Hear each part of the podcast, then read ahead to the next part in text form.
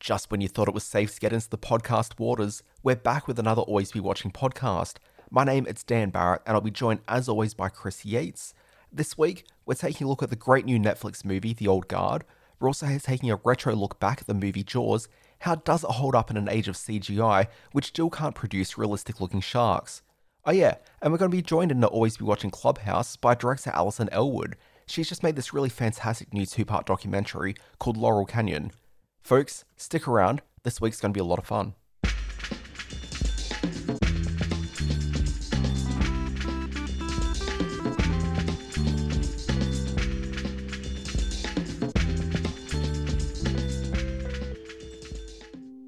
Good afternoon, good evening, good night. You are listening to Always Be Watching. My name is Dan Barrett, joined by Chris Yates. Chris, how the heck are you doing? I'm doing very good, Dan. Uh, better than usual this week. Did you know that today, as we record this on the uh, what day is it? Tuesday. It's uh, Shark Awareness Day. Is it really? It is. I swear. How fortuitous that we're going to be talking about the fantastic 1975 movie Jaws. Look, I think you're right about that. I was going to say I would have said guess 76. I can tell you that Jaws 2 was um, a 1978 film, and Jaws was indeed a 1975 film. Yes, you're right. Yeah, see, instinctively, I think I would have said 1976 as well. But in another twist of fate, I was watching Jeopardy this evening, and there was a question talking about the 1975 special effects done by the guy that did the shark. Ah. So anyway, the stars have aligned. We definitely need to be talking about Jaws this evening. Yeah, for sure. And um, you had the privilege of seeing it at the cinema, I believe. Yeah, so I saw it at the cinema on the weekend, and I don't know if it was my conversation about that, which we did discuss on a very this very podcast like this time last week ish. Yes, that's what inspired me to also watch it. Let's get on to talking about something else first. All right. I don't want to just like go straight to Jaws because that's clearly the main meal here. And much like a great white shark feasting in the middle of the ocean, Uh, I don't really know what my metaphor was that I was working towards there, but there was one there. It was just circling around. You just had exactly, and I did not land it. no, that's all right. Don't worry. If no anything, I feel like a lot of the fishermen that went out hunting the shark and never quite brought it in. Exactly, there were plenty of them. You're one of the local losers. Ah, man, that hurts. So before we dive into the Amity waters, let us first take our minds and cast it to the ye olde times as featured in the new Netflix movie, The Old Guard. I can't do this. Yes, you can. I mean, I'm not doing this. You're one of us now. We would do the same for you. I never even had a choice. None of us had a choice. There isn't a choice. The day I died, I killed the guy that killed me. They try to condition us, you know? Thousands of hours of training. Two shots, quick kill. They can't teach you how to live with it. You gotta feel it, Nile. Everyone. I saw what you did in that church. All those bodies. Is that supposed to be me? Is that what we're supposed to do and we don't even know why? You think knowing is gonna make you sleep better at night? I can't be that. My family. They're gonna get old and I won't. But it'll be years before they realize that. I still have time with them. So, Chris, this was the number one movie over the weekend on Netflix, the debut weekend for it. And we're at a really interesting time period where the cinemas are all shut. Well, they are shut in like a lot of countries around the world. Australia's had them open again for the last few weeks. But there's very few new movies around. So all the biggest movies on the planet are pretty much launching on streaming services right now. And over this last weekend, we had The Old Guard on Netflix. Uh, we also had on Apple TV Plus, they had a Tom Hanks movie called Greyhound. Hulu in the US launched with Palm Springs, which is a big new um, indie sensation film starring Andy Samberg. And then there was also a horror movie called Relic, which went direct to VOD in the US, but in Australia we got it here on the Stan streaming service. So, really big weekend for movies, and the biggest one is probably The Old Guard. Chris, did you see it? No. Guess how many of those films I watched? Uh, well, look, I'd presume probably very few. Not a big movie guy, zero. especially movies you've never seen before. I only like movies where I know what's going to happen. Here's the thing with the old guard. I think there's definitely a bit of a throwback element to it that I think you'd probably really sort of get a bit of a kick out of. So if you're watching the old guard and you're not reminded of, say, Highlander a whole bunch, I'd be really, really surprised. So this is a film. It's based on the Greg Rucka comic book of the same name. Uh, the Old Guard is about a group of immortal mercenaries who've lived for centuries, just going from one fight to the next. And when we join them in the movie, they've just been set up by someone that they kind of trusted. Now, instead of immediately seeking revenge, they're actually knocked off their mission by the awakening of a new immortal. So there's like four people that have been hanging around together for centuries at this point, and then suddenly there's this fifth one that springs up. Uh, she's a young US Army officer. She just had her neck sliced in Afghanistan, and so she ends up joining the group, and together they go down and t- to take down like their sh- now shared enemy, and that turns out to be Big Pharma, who are looking for ways to bottle immortality. This, their story mirrors my own life in so many ways. Look, absolutely. I mean, it's very much the Chris Yates story. So it seems relatable for me. I think I might have to check it out. this is it. So while you call your lawyers, because you know this is Yes, clearly the next step for you, uh, maybe know that the film star Charlize Theron, the newly christened action star, like she started out as indies when she was like a young sort of you know actress like in her sort of physical prime. And the older she's gotten as she's like reached her 40s, going into, I think she's about 45 now. Like it seems like she's taking on action role after action role. Like it's almost like she's replacing Linda Hamilton as like the the older action uh, female star. Coincidentally, I'm also in the best shape of my life in my early 40s as well. You're wearing that tank top in an amazing way. now, uh, working uh, working against her, uh, working with her is a relative newcomer named KiKi Layne, and the film's also got one of my favorite actors in it, uh, Chiwetel Ejiofor. Ejiofor. I knew I'd butcher that trying to say it. It's one of those names you always read, but man, don't try saying it out loud, Chris. Chiwetel Ejiofor. Uh, it's directed by Gina Prince. I think my Skype is glitching. I, I can't quite. No, no. I'm just. That must be what's happening. There's something wrong with the board, Chris. Yeah, uh, directed by Gina Prince Bryth. Uh, man, this is not my evening. Uh, Bythewood. Uh, basically, the entire film is like a great sort of Sunday afternoon low stakes action film. Um, the set pieces, they're not really that massive, and the action, like, while it's quite good, we live in a post John Wick world, so it's a bit hard to be disappointed by actions which isn't John Wick. Sure. Yeah. Uh, but anyway, the film is perfectly capable. It's, you know, a very engaging movie. And also, I found the film's also really self serious. Like, there's no winking at the camera, there's no cutesy dialogue or easy jokes. And in that way, it kind of feels like a throwback to the 80s and early 90s action films that we used to watch. So, you know, those great cult favorites that we sort of discovered on VHS as young kids going to our teens. Uh, so, things like, you know, Highlander and the Universal Soldier movies, that kind of thing. Basically, this film. Cyborg. Cyborg. Like this film feels like a complete throwback to that kind of era of cinema. And look, that's to say that I enjoyed it quite a bit. Yeah, like that's a welcome return to some kind of movie making Yeah. that uh, I I miss a lot. I'll never forget seeing Terminator for the first time as a very young child. Yeah. and um, at an age when I was certainly never showed it to my own children, and just being like, "This is the greatest movie I've ever seen in my life. All I want to do is watch Terminator." It's kind of amazing that there's all these films that we grew up with, but we would certainly not show movies of that caliber to like young kids the same age we were when we saw it, and we're perfectly fine as a result. That's right. It didn't really mess us up. I didn't become a kickboxer after watching Van Damme in Bloodsport when I was 10 years old. I, I, I didn't even turn a little bit violent. Maybe it put me off violence, Dan. Maybe. I mean, there's all those people that you just murdered in the street the other week, but Other than that. other than that, you know. Speaking of parallels to my life again. exactly.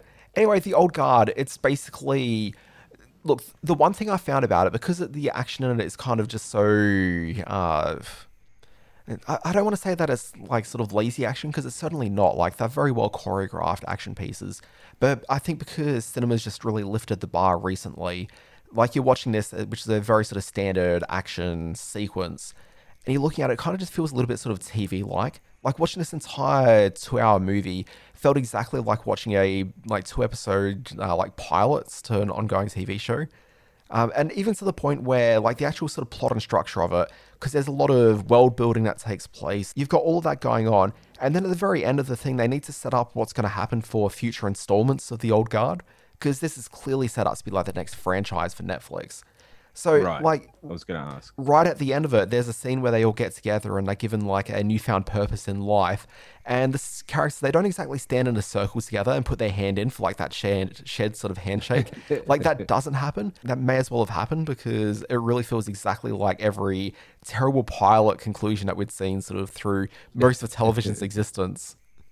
But like it works perfectly fine, and by the time that happens, you're more than willing to roll with it because the film's given you so much pleasure until that point. Um, do you have any ideas? I don't know how any of this works. Do we know what was the big winner out of all these um, Netflix streaming, uh, the streaming wars movies opening weekend? Oh, look, I mean, no one really gives their numbers away, but just based on my social feeds, I think The Old Guard was far and above everything. I didn't see anyone talk about any of the other films, but The Old Guard I saw constantly Yeah. through my socials.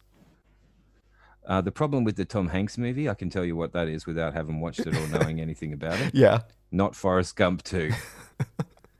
Uh, look, I'm kind of okay with that, but I did actually look. I watched Greyhound, which is that Tom Hanks movie. This is him as a World War II uh, like naval captain. He's been newly com- he's like a new captain. He hasn't had a boat sort of that he's looked after himself, and it's basically for two hours. It's him being chased by Germans in U-boats, and so he's got like a fleet of ships behind him, and they're trying to stop the U-boats from destroying them all like that sounds kind of fun. Like it's it's very much just a dad movie.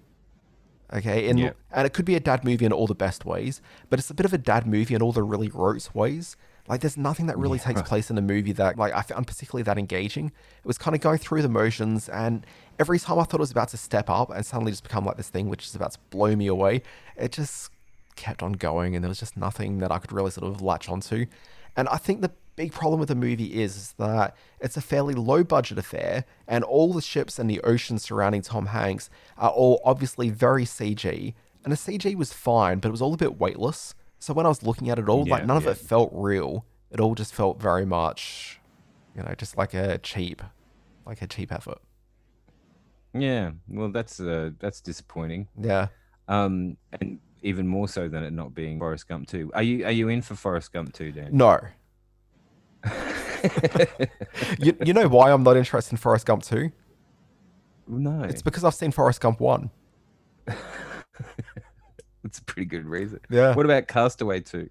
Can we can we sequelize any Tom Hanks movie in a way that's appealing? Look, I don't understand why he couldn't just go back to the island. yeah, exactly. Like he had a pretty good time there. Yeah. I, I imagine. And look, if Tom Hanks isn't up for it, like I'm sure they could get the ball back. Here's my suggestion: take a dog with him this time. A dog buddy movie. If I'm Tom Hanks and I've got a dog or a ball, like I'm talking to the dog. You are you feeling bad for the for Woodrow the ball? Was that the name of the ball? I, I can't remember. Wilson, not Woodrow. the other the other part of. Yeah, the other part of the beloved president. What did you say the other? What did you say the other um the other one was? Oh, the Andy Sandberg one. I am interested in that. You didn't catch that. Oh no, I totally did. yes, I did see. did. Yes, I did see three movies at the cinema on Saturday, and yes, I did also see almost every single one of these big know, streaming movies as Oh my well. God. It's a big weekend. I've got a lot going on. Yeah, huge effort. Yeah. Uh, the Andy Sandberg film, I'm actually going to talk about that on the podcast next week because it is worthy of an actual, like, lengthy conversation. Uh, anyway, it's called Pacific Springs. It's quite good. Pacific Springs? No, Palm Springs. Palm Springs. Palm yeah. Springs. Oh, um, yeah, I'm I'm keen to check that one out. I think out of all of them, that'll be the one that'll make me least want to, um, disappear off the face of the earth. Look, absolutely. I think you'd probably enjoy The Old Guard if you sat down and watched it. Yeah, I think I need like a decent hangover or something like that, and just kind of Look, it's- settle in. It's a great hangover hangover film. It's a great Sunday afternoon movie. It's a great. Oh, it's one o'clock in the morning on a Saturday night. I don't quite want to go to bed just yet. That sounds like me. Yeah, like if you just want a low stakes fun action film, I think this is totally the one. Excellent. Yeah. Anyway, Chris. Speaking of action films, and speaking of movies that I saw over the weekend at the cinema, shall we talk about the 1975 film Jaws? Please. There is a creature alive today who has survived millions of years of evolution Who do you think without it is? change, without passion, Is it Godzilla? and without logic. It lives to kill. Mothra. A mindless eating machine. I think I dated her. It will attack and devour anything. It is as if God created the devil and gave him jaws.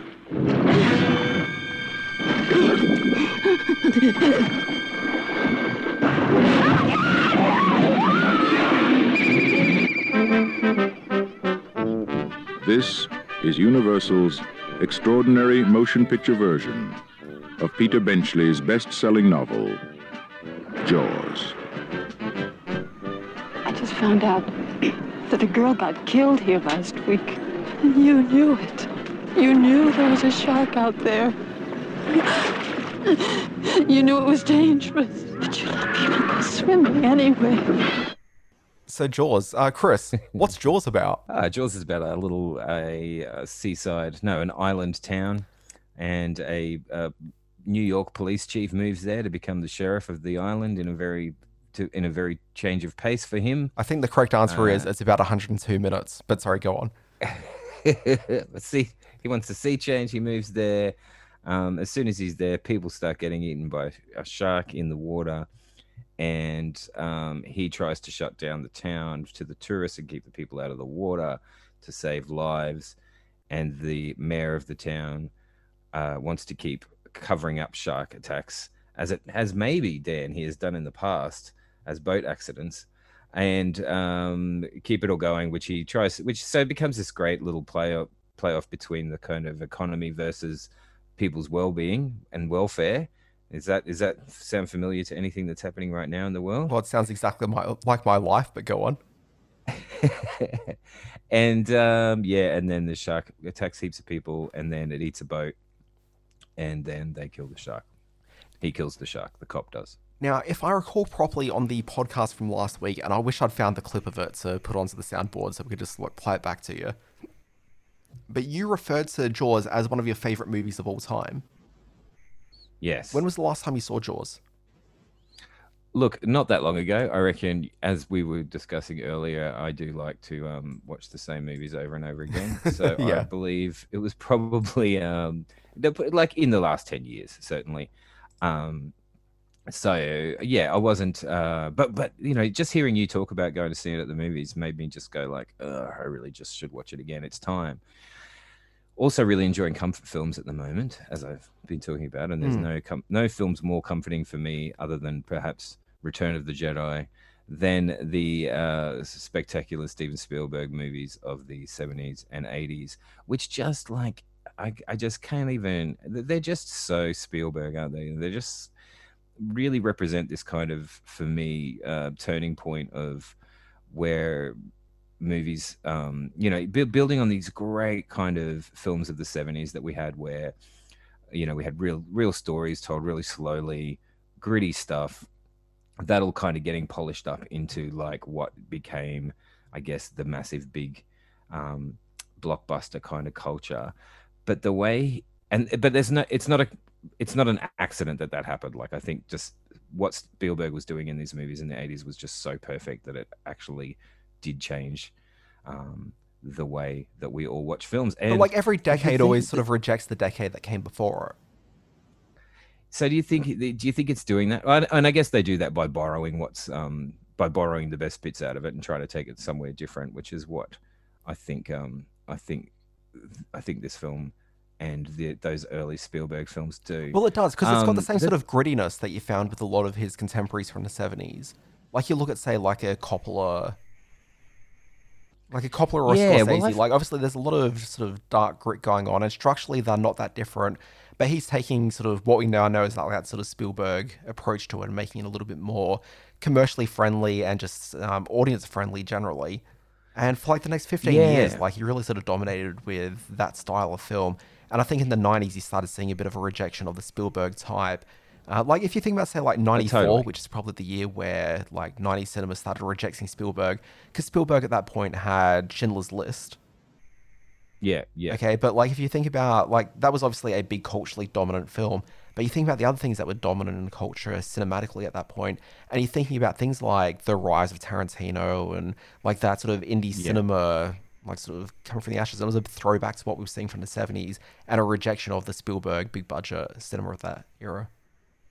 Yeah, totally. And I think maybe Jaws is so special because it's before that really kicks in, but it's still it's still sort of, you know, winks at what's going to happen in the future. The thing I love about his films that I just find compelling is the believability and the realness of the scenes that happen in between all the action, right? So there's this just insane, even though it's heavily scripted and even though it's like, it's far from ad libbing or it's far from like being actual, um, you know, looking like it's something that's just uh, looking like a documentary or something that's been filmed real. There's there's a certain realness to it that is just so hard to uh, to really put my finger on what it is about it. But with Jaws, it's incredibly obvious because it kind of takes that whole. By the time you see the stupid shark, you just don't even care that it looks stupid. You know, like you're so heavily invested in the story, in the people, in the horror. The horror elements of it are so good. Like, you know, they're proper. Uh, and I, this is one of the things I want to talk about soon, is I, which I'll get to. Is I also watched I watched Jaws two the next day, and um, I was it, my memory of that was very very different. Where I thought that had more of that sort of horror slash of film vibe, but Jaws totally has that. It has jump cuts. It has like, you know, gore. It has all these things that um, you know, really come straight out of horror films, and then they're sort of plonked into this like, uh, you know, action film, which is also highly relatable and you know very much set in the sort of in a, in a real world I, I, could go on and on about how much I like this movie, so I'll try not to. Yeah, well, that, I was trying to distill the things that, like, you know, everyone knows, like, the performances are fantastic. You know, the story is fantastic, but yeah, the things that really make it so appealing to me. So, like, I know it more from the pop cultureness of it all rather than the actual film itself, purely because sure. I honestly think that until I'd watched it on Saturday night, I'd maybe only seen the film once before. So I remember the first time I saw it, which was when it first came out on DVD and if you remember, it took a few years for Jaws to come out. So when it actually got released yeah. on DVD, it was a pretty big event because at that stage, people were getting a little bit tired maybe with DVD as a format. But then suddenly there was just yes. like this sort of, you know, great movie that suddenly made its way on there. And I remember there was just like a big marketing push behind it as well. But I ended up watching it then. I'm like, no, this is actually a really great film. And I just never watched it again for whatever reason. But sitting in the theater, I was really surprised at, first of all, how funny the movie is because yes. the movie's got these this wonderfully sort of natural, like really earned, organic sort of laughs that run through it all. But the other thing that threw me was just how nicely paced the movie is. So the movie takes its time to like. It's not like the movie's lethargic by any means, because it's not. Like it moves no. at a really sort of quick, uh, like clip. But also it takes its time as it's moving quickly through the town where, first of all, you're introduced to the shark really ahead of anyone else. Um, so you find his victims yes. first and I'm suddenly gendering yes. the shark. Yes. But Joyce is a boy, right? Surely Joyce is a boy. Has to be. Um, so we first find his victims, but then we sort of meet the shark, and so the shark's in it right from the beginning. But then after that, like we start to meet the sheriff and his family, and then you go to the sheriff's office and you start going through the procedural nature of his job, and then he gets involved in the bureaucracy of the town and how his job butts up against that and then the townspeople come into it, and so how his actions from earlier in the film suddenly actually have like real world implications for the townspeople. But then how the townspeople evolve into going from people just like upset and horrified at what's going on to everyone trying to protect their interests. And their interests is economically in the town to keep commerce and people coming to visit, or all the fishermen that are around the town as well, who suddenly they see this as an opportunity to claim the, uh, was it three thousand dollar bounty yeah, the shot. Yeah, so like it's just kind of you know step by step they just keep on growing out the world of Jaws until suddenly you've got a really full image as to what's going on in this town and how everything sort of functions and is pieced together, but all through the prism of just seeing it through the eyes of you know the local sheriff. Like I didn't even know if I was going to watch the whole thing when I chucked it on. I thought, oh yeah, I'll chuck it on for a bit and see how I go. How could it. you not um, though? exactly. Like, it's very like, watchable. I think it was about I think it's about 20 minutes in, and um, I was already well and truly hooked again.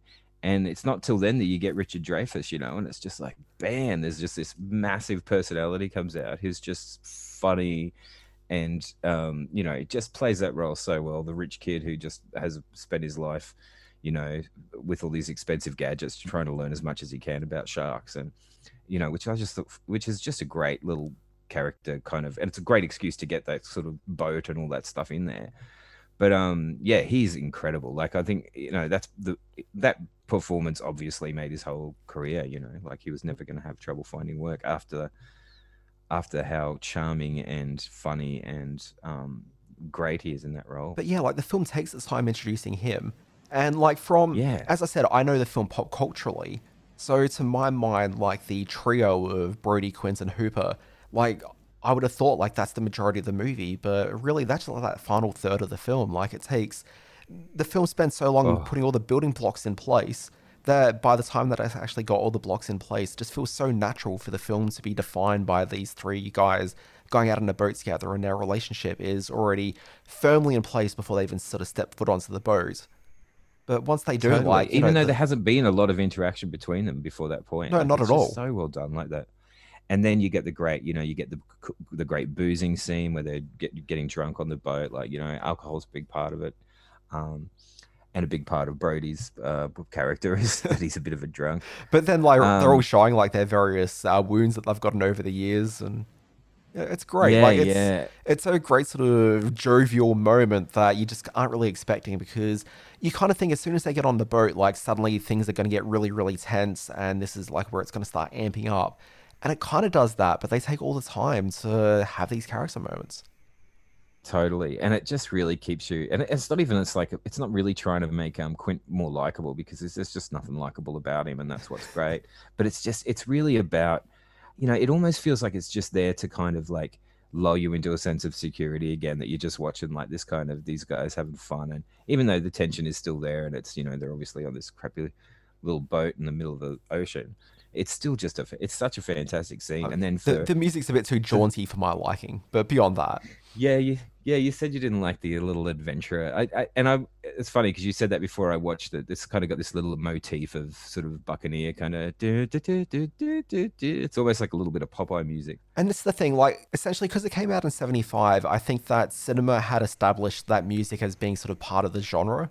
So when John Williams was incorporating that into his score, like, it kind of felt like it was a natural sort of extension of what that kind of film is. But when you look at Jaws today, because Jaws kind of set a template for what we think of that sort of movie now, and it just doesn't really fit in with what you'd find a modern composer would have done in the same position. Like, No, it would be a very not. I tense. I, I don't, I don't think I would have noticed it had you not had you not pointed it out. But but because you did, I got infinitely annoyed by it as it went on. No, not really. a couple of times. But um, I just quickly. I know you haven't watched it, rewatched it yet, or maybe you haven't watched it at all. But I watched um, J- yeah, I watched Jaws two the next Yeah. night because I was just like, I mean, I'm in now. I've never seen it. I've seen parts of Jaws 4, Yeah, right. which, as I understand, is the best of the series.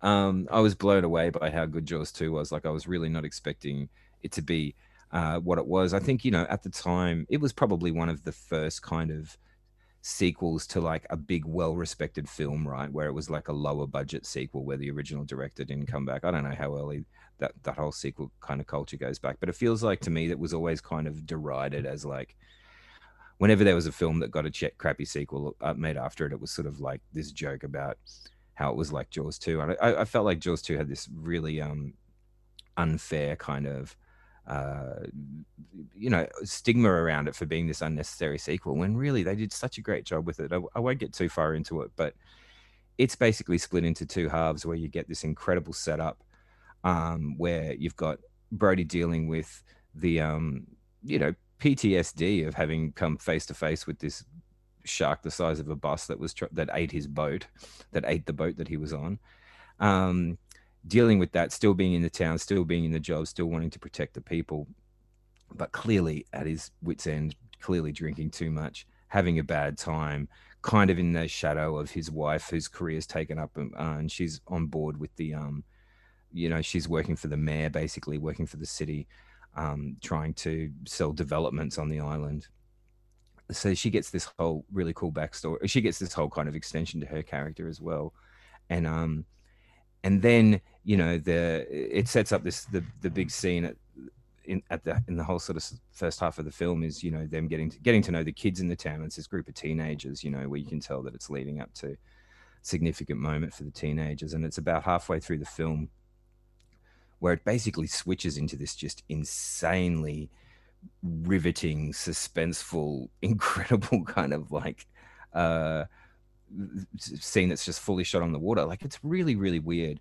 The, and and really interesting the way they've sort of done it the way they have.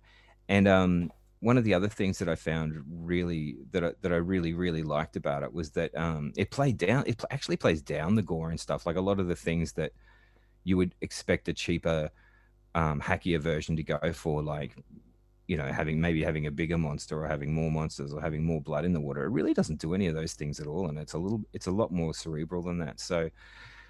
I think that film in itself, it still has, you know, it still feels very 70s and it's not as sophisticated as a film by any means. And I think, but I think that's all for the best, you know, like I think that's really what makes it what it is. I can't imagine that Spielberg could have made a sequel to it that would have been um, anything more than just like sort of the same movie again. Whereas by, by sort of using this different approach to it and not trying to make it, um, not trying to make it as, spectacular as that film, but just sort of focusing. I think it really hones in and manages to focus in on things about it that really, really work. There's heaps of great little odes, you know, there's heaps of great little nods to the film that have been put in, um, like almost Easter eggs, really, that reference the first film and, and some of the stuff he's going through. And man, I was really, really impressed. So yes, I'm, i would highly recommend anyone. Except now I've talked it way too up because I was really expecting it to be terrible, which was probably part of the reason why I found it so enjoyable. But like, I really, yeah, I really do think that it um is is a is a very valid sequel. I've I've heard that the third installment is not so great, and I can't remember anything about that except when I saw it, it was on 3D. It was Jaws 3D, and it and the TV week when it was on TV came with yeah. glasses with the red and blue glasses that you could watch. But I remember absolutely nothing about the film except for that. So I look forward to um boring you about that one next week. Well, I did notice that Jaws 2 and Jaws 3 are on Netflix, so I might give them a look over the next few days. Yeah, do it. Yeah. Do it. If if I can find the time to squeeze in a movie or two. yeah, yeah, that's right. Yeah. See if you can fit into your busy schedule. So anyway, I reckon, you know, Jaws, well, Jaws is still one of the greatest films of all time and definitely one of my favorite films. It's it's um much derided sequel, Jaws 2 is well well worth checking out. Now, Chris, going from the mid 70s, let's maybe go back to the mid 60s. Let's kick it back a little bit earlier. Um, I want to take you to a two part documentary that I think is really quite good. It's called Laurel Canyon. Laurel Canyon was a place people were attracted to like a magnet. It was a very small community of musicians and long haired weirdos.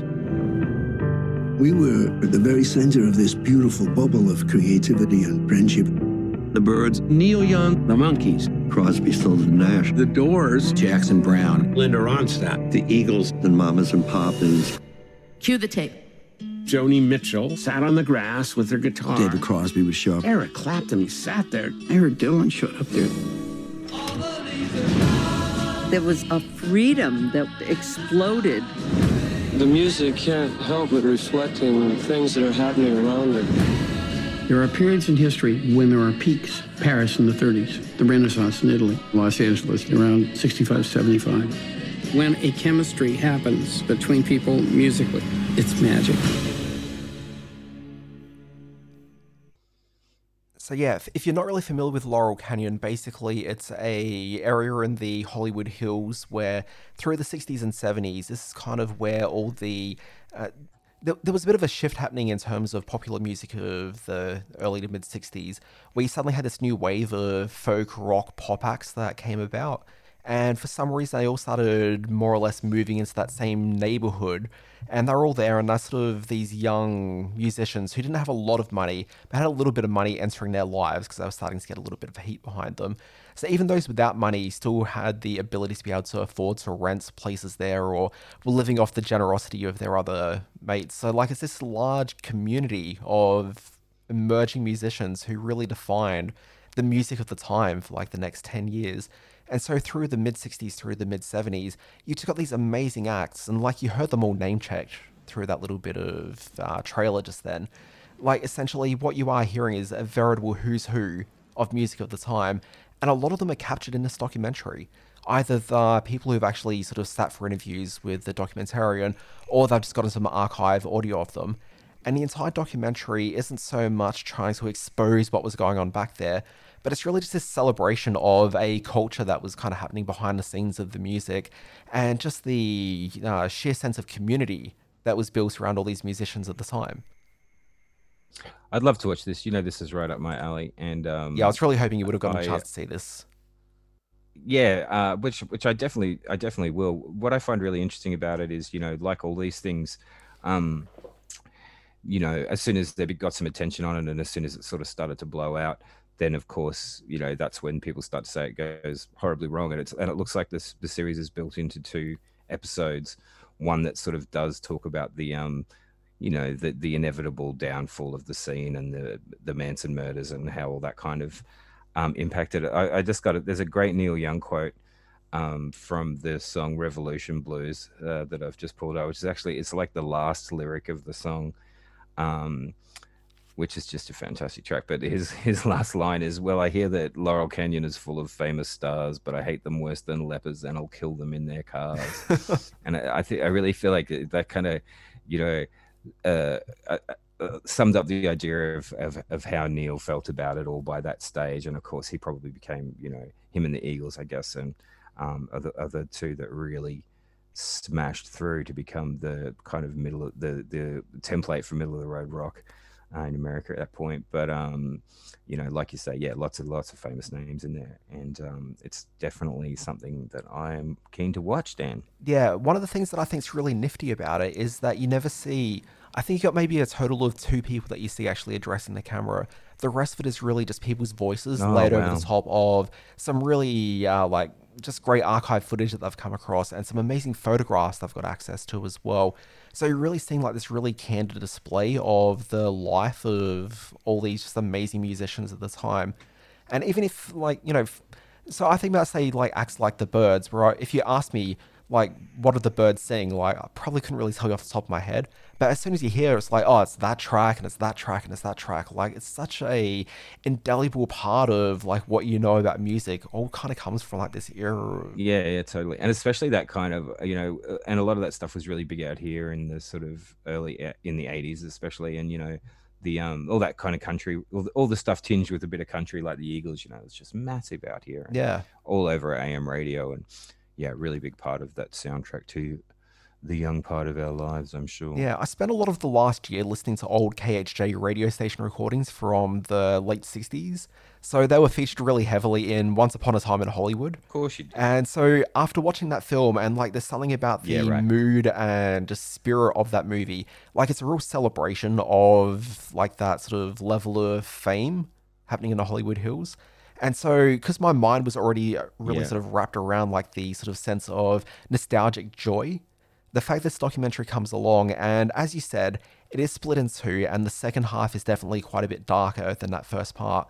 But there's still a lot of nostalgia to be mined from it, and it really is a celebration of the time. And in a way, it kind of rejects a lot of the darkness of the era as well. Like, it, it definitely talks about it and it definitely addresses it, but like, that's not really what you're there to see. Like, it really is saying, look, this Yeah, is this great community that builds up. Like, let's actually like celebrate that.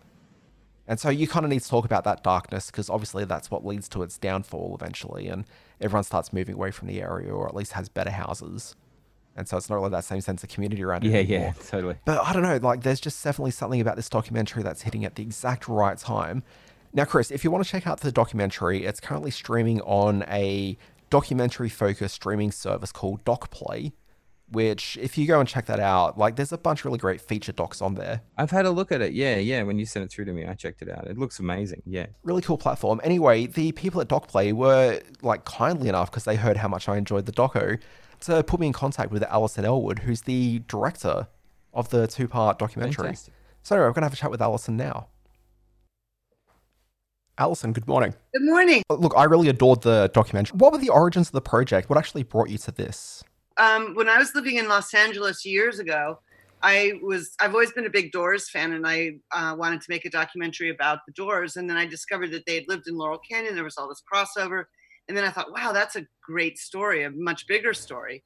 Um, but the music rights were so dis- disparate at that point and really hard to get, so it was impossible then. And so some 20 something years later, it came back to me through Jigsaw and Alex Gibney's company, who I've worked with for ages. And so I was thrilled to get an opportunity to actually make the film. Yeah, I noticed that Amblin are on board as a like production company. Like, I'm assuming that company like Amblin probably really makes it much easier to move the music rights and get some of those clearances.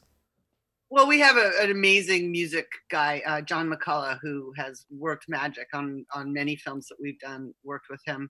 Um, so yeah, I mean, you know, it it you know the music music budget was high on this, obviously, um, understandably, but um, yeah, so it was it was amazing to get to finally make the film. Yeah, uh, one of the things I was really sort of take, uh, surprised by a bit was just that it's a two-parter, and not a feature doc. Well, we originally wanted it to be three parts, actually. Um, and um, Epix wanted it to be, you know, at least two episodes, um, and to do to drag to turn it into three. It was just an easier break point, sort of the innocence up to Manson, and then Manson, you know, sort of the second half, 65 to 75, basically. So it basically splits at 69.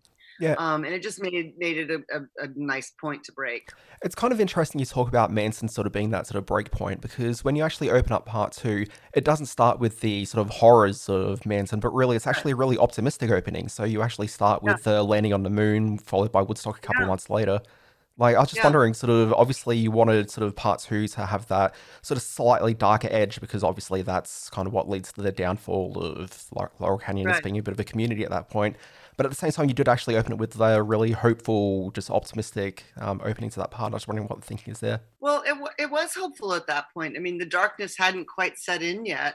Um, and also part two, you know, despite the darkness the kind of, you know, as as um, Graham Nash says, sort of, you know, puts a pin in that beautiful bubble. Um, there were amazing artists that still come out of that place. So you know, it, we you know we didn't want to make it seem like it was all going to be dark, dark doom and gloom in part two because it's not. There's beautiful work that's still coming out. Yeah. Uh, now, I found it kind of really interesting watching it, particularly this year seeing it. I've spent the last year absolutely obsessing over Once Upon a Time in Hollywood, which is obviously yeah. set in very similar, well, I mean, same streets. I mean, you do address sort of the Charles Mansonness of it all. Uh, but that film, it was, it was like a rejection of the darkness of the era and the cultural shift that was underway. And obviously, you're working in a very sort of similar time period and location. And I was wondering how purposeful it was for you to also reject the darkness, because I felt that that was really a very purposeful move that you were making throughout it. Like it was really a bid for the nostalgic optimism of the music and what it really represented. Yeah, I mean, I think, I mean, in some ways, we almost wanted the Manson and Altamont and the darker side that that does come into it to just almost be like a turning point in growing up it's just like when the reality of the world kind of hits and it hits for everyone at some point. Obviously not as extreme as manson or those things but it, it's it, they matured. It's a it's a process of maturity and, and when you discover that there's darkness in this world that you've tried to create all this light and music and art and fill it with with beauty that that there's a real challenge to keep that going. And they and they did which is what was great about it yeah. Uh, what do you think maybe sort of contributed to its downfall more? Do you think it was maybe the sort of darkness of Manson, or do you think maybe it was the mass exposure of something like Woodstock that actually gave the music scene a much bigger platform than I think it would have had previously? Yeah, I mean, I don't, I don't even think it was Woodstock. I think that they, the, the, the, the, the bands, the acts, the artists, they just got bigger. And I think Linda Ronstadt nails what happened. It's like they stopped going to the Troubadour and playing in these small clubs for one another they go out and they do stadiums and arenas. They're not playing music with each other. They're not hearing each other anymore. They're making a lot of money. Obviously, the choice of drugs changes from pot to cocaine, which has a huge impact also. Um, probably bigger than anything. I think Manson was small compared to that, frankly. Uh, I was wondering, was there anything really surprising you found through the making of this? So obviously, you're pretty versed in it to begin with, but was there any sort of real revelatory moments? You know, I think the thing, my concern going into it was that I didn't want it to feel like an anthology, going from one story to the next to the next.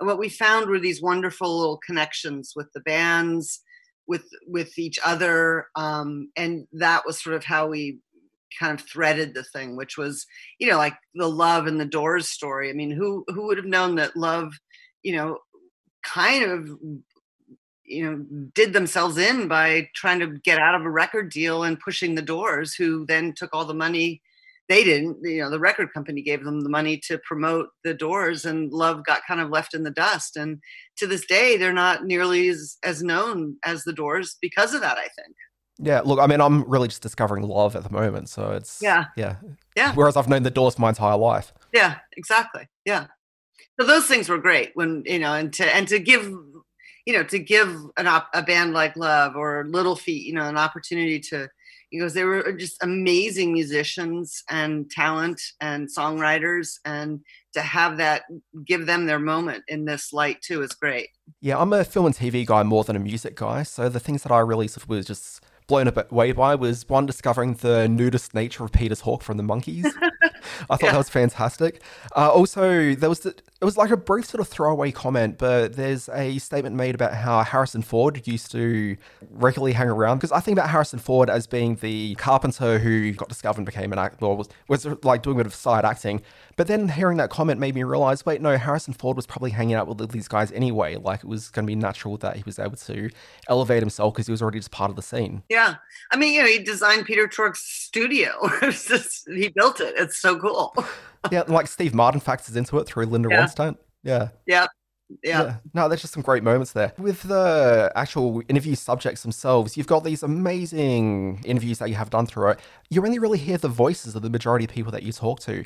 And I was wondering, from a stylistic standpoint, was that a very deliberate effort, or was it really more just in terms of what you're able to access? Because you also have that archive content as well. Yeah, no, it was always deliberate. We wanted it to be immersive and experiential. And you know, you don't cutting out. Uh, first of all, there are a lot of artists. Secondly, a lot of them are no longer with us, unfortunately. So there'd be a disparity of who you could see contemporaneously anyway.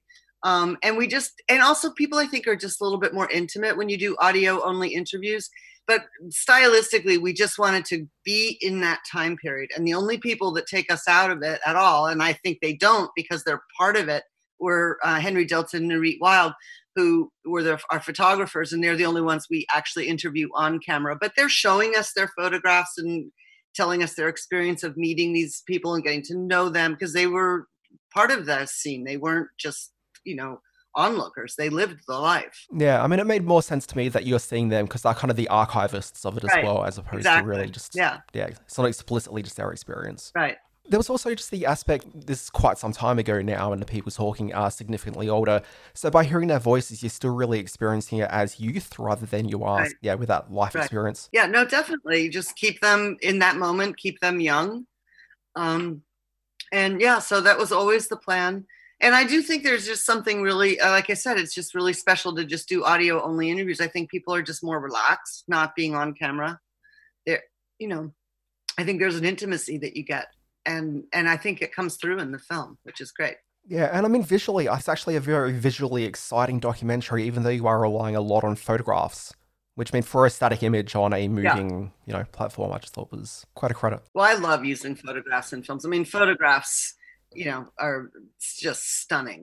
Um, now, I'm going to let you go in a moment, but because you are Australian and this is an Australian based podcast, so, you know, there's a prerequisite question I have to ask you about uh, sort of how did you end up in the US? Like, what actually moved you over there? Because I'm looking at your filmography and you've got some amazingly just interesting sort of things that stick out to me. Like, early on in your career, you were doing like Tanner 88, which is a fairly seminal TV series. Yeah. Uh, also, I noticed you did the Roseanne reality show. I think it was called The Real Roseanne from memory. Yeah. the Real Roseanne, yeah. Yeah. Um, so, what got you to the US? Well, um, I was born in Australia. My dad was British. My mom was American. Mm. Um, and he, my father was um, sent over to Australia to do some work, and we were there. I was only there for a couple of years, but my aunt, my father's sister, yeah, also moved to Australia. So I have a lot of family in Australia. So we just had a big family reunion a few years ago, which was lovely. Um, and uh, so I lived. We moved from Australia back to the U.S. Then we moved to the UK. Then we moved back to the U.S. So it's been a lot of moving around. The fact that you are moving around a lot, do you think that's maybe given you a bit more of a desire to be able to tell the stories of other people? So, I mean, I know for myself, I moved around a fair bit as a younger person, and I don't know you actually really get the same sort of level of roots that I think people have if they live in an area yeah. entirely. And you tend to be more of an observer, I think, than really living your own experience to a certain degree. Yeah, I don't I don't know. I mean, I've just always loved stories. I mean, when I was a kid, I was mesmerized by National Geographic and photos and stories and that's what I wanted. I wanted to be a photojournalist when I was, I think, five. Um, yeah. And, you know, so I think becoming a documentary filmmaker is basically the same. Oh, Alison, I'm going to let you go, but thank you very much for your time. I'm excited to check out this Go Go's documentary. Yeah. What should we look out for with this? Like, tell us about the Go Go's doc. Uh, that that's premiering in uh, in the U.S. on Showtime July 31st. I don't know what the Australia um, uh, broadcast uh, plans are for that, but it's basically the history of the Go Go's, starting in their punk days in Los Angeles and going up to their rise through you know pop stardom. Look, that sounds wild. And they wrote a new song Oh, for really? us, which is a very, very, and they were we we hear it at the end of the film, and they're releasing the new song the same day the film is released. So that's Oh, exciting. that's incredible. Okay, well, I'm very excited Yeah. about that one. And yeah, as I said at the beginning of this, Laurel Canyon, I was really blown away by. I went into it. I, I thought it'd be a fun, diverting two hours, but it's just incredible. I was really taken. Oh, thank you! I'm so happy you enjoyed it. It's uh, it's very special, and I want to shout out to my cousins and aunt and uncle and all my family. Fantastic. Alison, thank you very much. okay, thank you. Now, Chris, we're back. So that was Alison Ellwood, the director of Laurel Canyon. Really cool two-part documentary. I'm smitten with this doco. I I went into it expecting this will be fine, but I, you know, I, I had a song in my heart after watching it, Chris. I look forward to seeing it. I've got some really nice new speakers connected to my TV, which will um, enable, which is making watching music documentaries a, a pure joy at the moment. So I look forward to. Chris, this probably brings us towards the end of yet another amazing Always Be Watching. I've had an amazing time. I hope our listeners have had half as much fun as I've had, because that would still be a fair amount of fun. I was listening to a podcast during the week, and it was a brand new podcast with a guy who's a, I, I, I want to say he's like a best-selling New York Times um, writer. This may have just Yep. given away who the person is, but anyway, brand new podcast. it's kind of like a big deal. This guy started this podcast, and he keeps on just talking in every episode that he's done. I've listened to a few of them about how amazing his show has been, how amazing the guests are, and he just like really amps up just like the high quality of what he's offering. And like I've listened to a few of them, and it's it's not really that great. But it's really got me thinking that maybe I just need to embrace that same philosophy in life. The more I talk up myself, like the more maybe other people get on board with the Dan Barrett train. Is this why we're just languishing in obscurity because we're so self-effacing? That's Is exactly you're the saying? It's problem. not, a- it's not our lack of talent at all. It's just because we don't talk ourselves up enough. No, it's because we don't address our amazing talent. We don't talk about our stunning good looks, It's true. I barely mentioned it. our exceptional hygiene, barely touched upon. I'm enjoying your uh, dressing gown you're wearing there. We don't need to talk about Dan Barrett after dark. um, well, anyway, it, yes, it's a great. It's it's been a great opportunity for me to finally talk about Jaws, Dan. I appreciated that, and to try and um, you know, e- even though I haven't really added anything too new to the conversation there, I hope I've inspired some other people to get it, get on board Shark Awareness Week and um, watch some Jaws. I've just stretched it out to a whole week. This is the thing, like, essentially, the entire purpose of the Always Be Watching podcast, covertly, has been trying to get people to actually sort of take Shark Awareness Week seriously. That's right. Finally, we've we've now we've infiltrated everyone. We've managed to get it in there, and I couldn't be happier. That's exactly it. Like, people came for some conversations about movies and TV shows, and they've suddenly walked away thinking a lot more about their role in shark ecology. Absolutely, which we which we all should. Indeed, we should. Chris Yates, it has been a pleasure and educational. Excellent. Yes.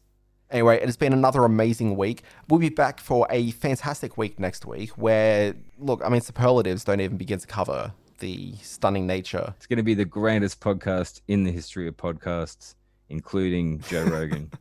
Uh, are we talking, are we pro Rogan? Have we taken that stance in this podcast? I don't, I don't, no, no, I don't know. We're pro news, we're pro Rogan and NewsRadio, right? I'm definitely pro Rogan in NewsRadio. I don't know if I'm pro Rogan podcaster.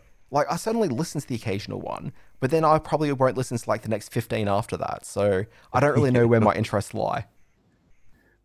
No, look, I, I was more in, in, in, uh, implying that our impact on the podcast world is similar to what Mr. Rogan's has been. That's right. Our $80 million Spotify deal is only a matter of weeks away at this point, I'm sure. Come on, Spotify, I'm waiting by the phone. Indeed. Anyway, incredible podcast. It'll be back next week. Chris Yates, it has been a pleasure. If people enjoyed the Always Be Watching podcast, because of course they did, they will also enjoy the daily newsletter, which, look, frankly, it's phenomenal. It's the best newsletter I've ever gotten.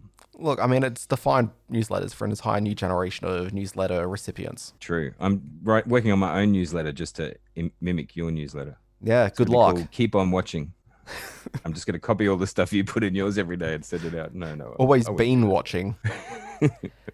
Every day you get up to 10 stories about like what's happening in screen culture. So the exciting, interesting news stories that people are talking about on their social media feeds, you'll be across them hours beforehand because you've signed up to receive this free, amazing newsletter. Also, there's on Friday afternoons the uh, summary as to all the new shows and movies that have launched during the week that you might want to check out.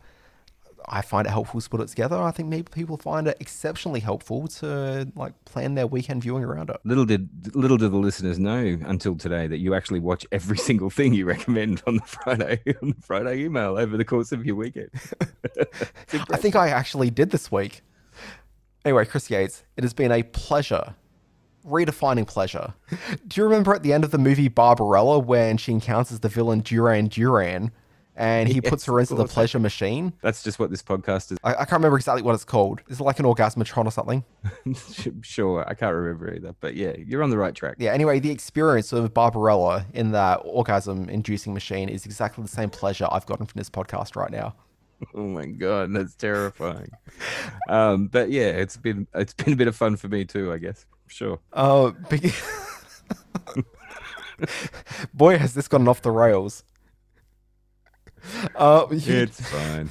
Huge thanks to Alison Ellwood, who I'm sure is even more grateful that she got the ability, uh, opportunity to be on this podcast with us. Absolutely. Who who wouldn't? Folks, this has been Always Be Watching. We'll be back next week.